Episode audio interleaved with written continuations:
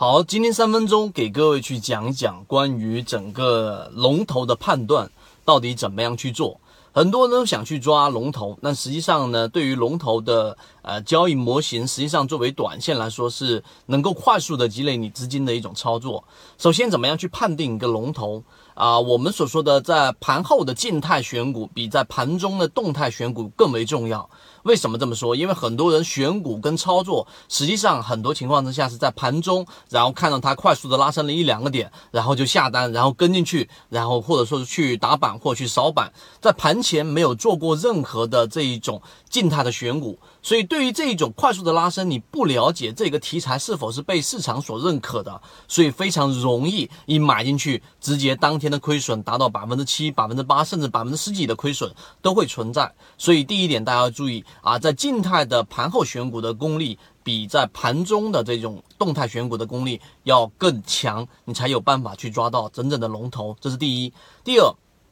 不用一味的去抓所谓的龙头，因为你要去做的是市场当中真正强势的个股。前面一个视频和我们的圈子里面给各位去讲过，到底怎么样能够去快速的把资金积累起来。我们认为是先从做短线开始。所以第二点，我们认为你要去做龙头，不是不是说你一定要去抓真正的龙头，而是要去抓到近期的热点。举个例子，像近期的次新股啊、创业板，以及我们说的工业四点零，或者我们所说的这些啊独角兽，这些是。市场的一些热点，那么你需要做的是前期的静态选股完成之后，在动态过程当中不断的拿仓位去进行滚动性操作。我的判断是这样的啊，如果说你的资金除了你是几千万级别以上的啊，几百万级别以下，或者说这些都是属于小资金，在目前的行情，在大盘的量能足够的情况之下，你要随时保持满仓，并且呢是满仓在主流的板块里面去轮动。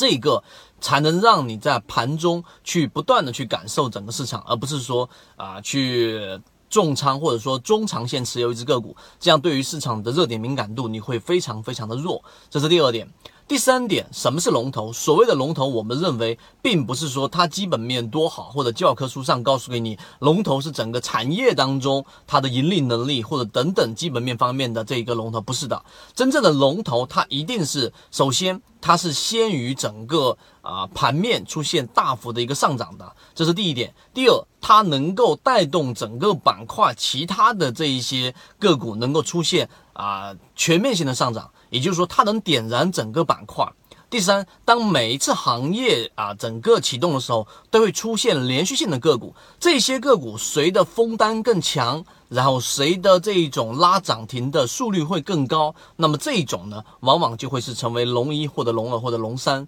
所以今天我们花三分钟，简单的给各位去讲解了一下，到底怎么样去寻找到啊板块，或者说怎么样去寻找到真正的龙头个股，这一个就是我们认为的一些核心。更多关于怎么样去打板或怎么样去做好短线的操作的交易细节，我们都会发在我们的这个圈子里面、朋友圈里面和我们的公众号里面。那知道的人互相。转告一下就可以了。由于直播平台的原因，在这地方我就不方便公布公众号的位置啊，知道的人互相转告一下就可以了。好，各位再见。